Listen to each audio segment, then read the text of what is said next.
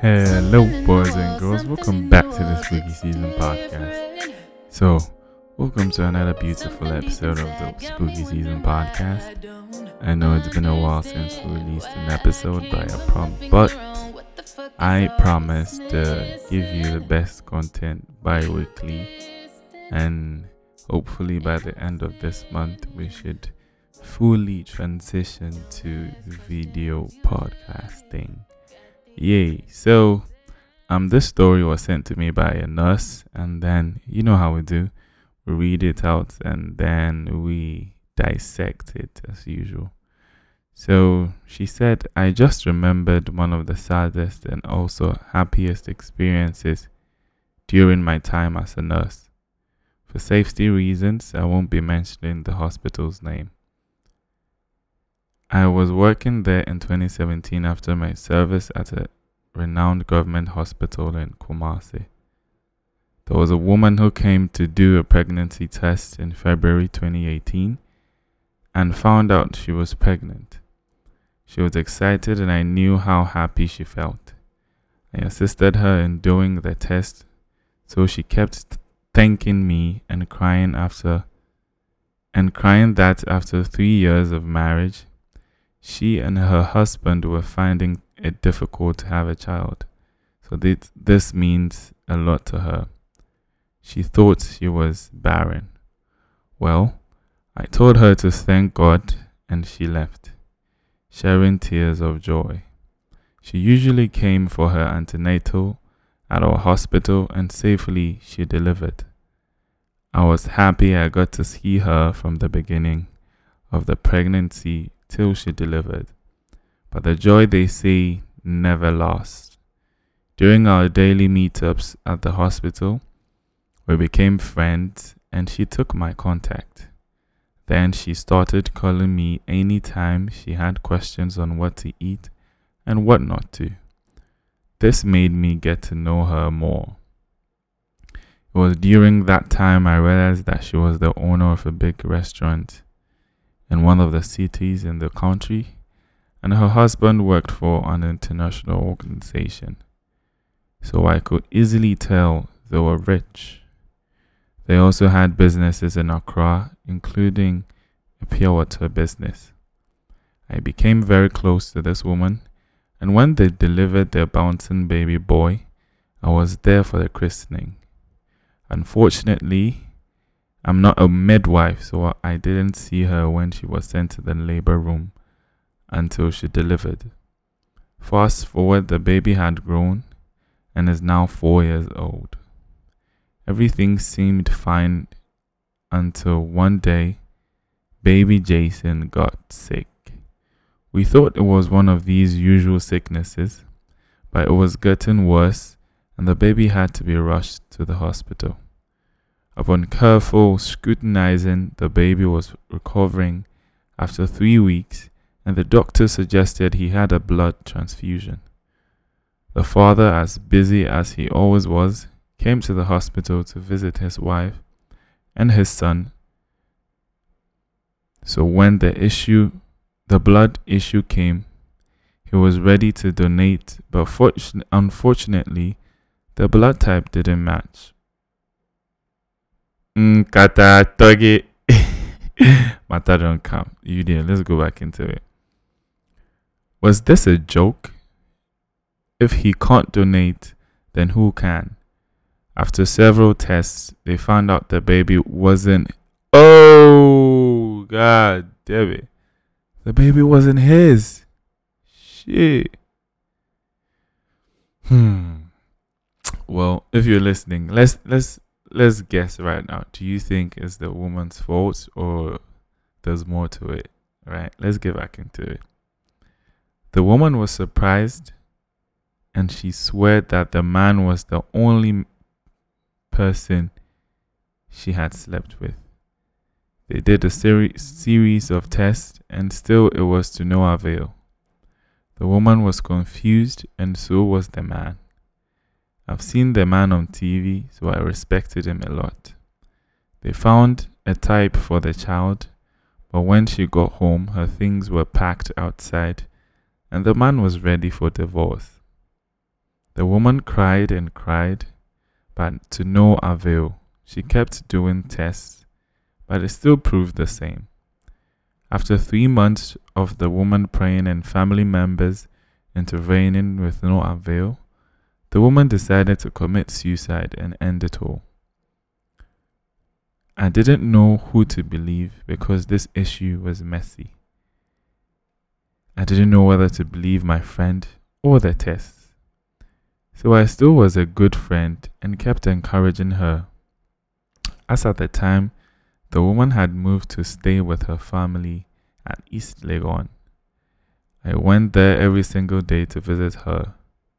One day, I decided to spend the night with her and pray with her since the thoughts of suicide came to her. while we were praying, it suddenly dawned on me why don't you go to another hospital and make a test for, for yourself too? She was like, Huh? I said, Yes. Conduct a test to see if the baby was yours too. She was hesitant, but I managed to send her to a private hospital in Osu only for us to discover that the baby wasn't hers. Hey! No evidence. You go explain that. Wow. This is very, very surprising and intriguing. When we come to think of it, how's you let me finish the story. Let me keep my comments, right? So the problem was, whose baby is this then? The woman and I were so stunned to speak, and she looked so miserable. It was then that we went back to the hospital, and from investigation, we found out that the midwife switched the babies at birth. Oh, for fuck's sake, for real? God. Immediately, I called for the husband, and when he came, I examined it, I explained it all to him and he was stunned too and realized his wife never cheated. But instead, a family wanted a baby girl and they switched my friend's baby for them. But because, because they promised to give the midwife $5,000 for that, that woman took the money and left the, count, the country so she could, couldn't be arrested. But they managed to get their baby back and she's almost five years now. The husband has since then trying to has since then been trying to get back with his wife, but the wife says no. The woman's family thanked me deeply and bought me a, thank you RAV4 card. See, being a good person pays actually for RAV4, bro. Anyway, I mean, uh, shout out, shout out to all the good people, Sha. Now they try. We are still good friends though, with her baby girl, whom she renamed. Hold on, let's see what name she gave the after me. Wow. So she renamed the baby after her friend. Beautiful. It didn't happen so easily, but it took months for the doctor to track, for the hospital to track and bring back her baby. I was so stressed out and I didn't know what to do. But all the same, the woman eventually forgave the man, even though the marriage came off. I'm still at the hospital though, and I still work there. And the woman, the woman is seeing another man, and is living in Canada. I'm married now too, and it was the best day. Funny thing is, they both were present at my wedding. But what hurt me was the midwife who caused this is still free, but the mother from the other family was arrested and released the next day. I honestly don't know what to say. I only kept the story, but for me, I think the man overreacted a lot. If he really loved the woman, he should have trusted her enough.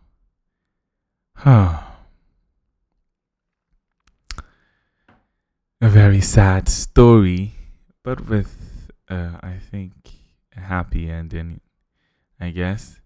Well, what do you guys think? Do you think that the man did the right thing or you think that they both had to do what they were feeling or they had to listen to their feelings in that moment because honestly i feel like the man was very angry yes. And even though he didn't make any rational decision i think the woman should also understand his position as a husband. But then again if you understand the core values of marriage you'd realize that your vows says till death do us part. So it means that even in these type of situations you're still supposed to stick by your partner till you find the solution till you find the answer.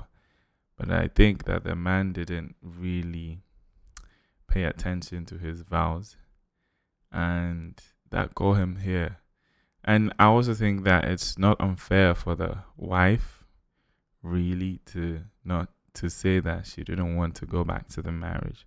Obviously means that the man has very, very um problematic trust issues. I think if if you're ready to throw out your wife just like that because of something of this sort without even trying out all your options, then means that you didn't really trust her from day one.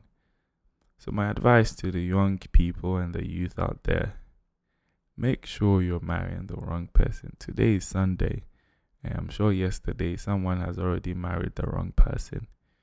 And within a year, we'll be hearing that they're divorced. They are either divorced or they're having problems in their marriage. It's regular to have problems in your marriage, but Come on now. Make sure you choose the right partner and strive to be the right partner for somebody else. You can't ask what you, you cannot serve, serve, sorry. So, I don't know. They both overreacted, Sha. The man shouldn't have thrown her out, out of, out of the house. And she also could have gone back to the marriage is easily because I mean, you should understand the pressure of finding out that you, your four-year-old son is not yours, bro. That's a lot to take in, but I mean, I want to hear your views. I want to read it out in the comments. So leave what you think in the comments below, and don't forget to subscribe, like, and follow my page on Instagram, TikTok YouTube, and uh, everywhere else, bro. so for those who or those of you who are new here, my name is Jamal, the host of this show, this is the Spooky Season podcast. Something deep inside got me wondering why I don't understand why I can't put my finger on what the fuck is off, what's missing. You distant and I'm spinning. Don't ask questions, usually got the answers.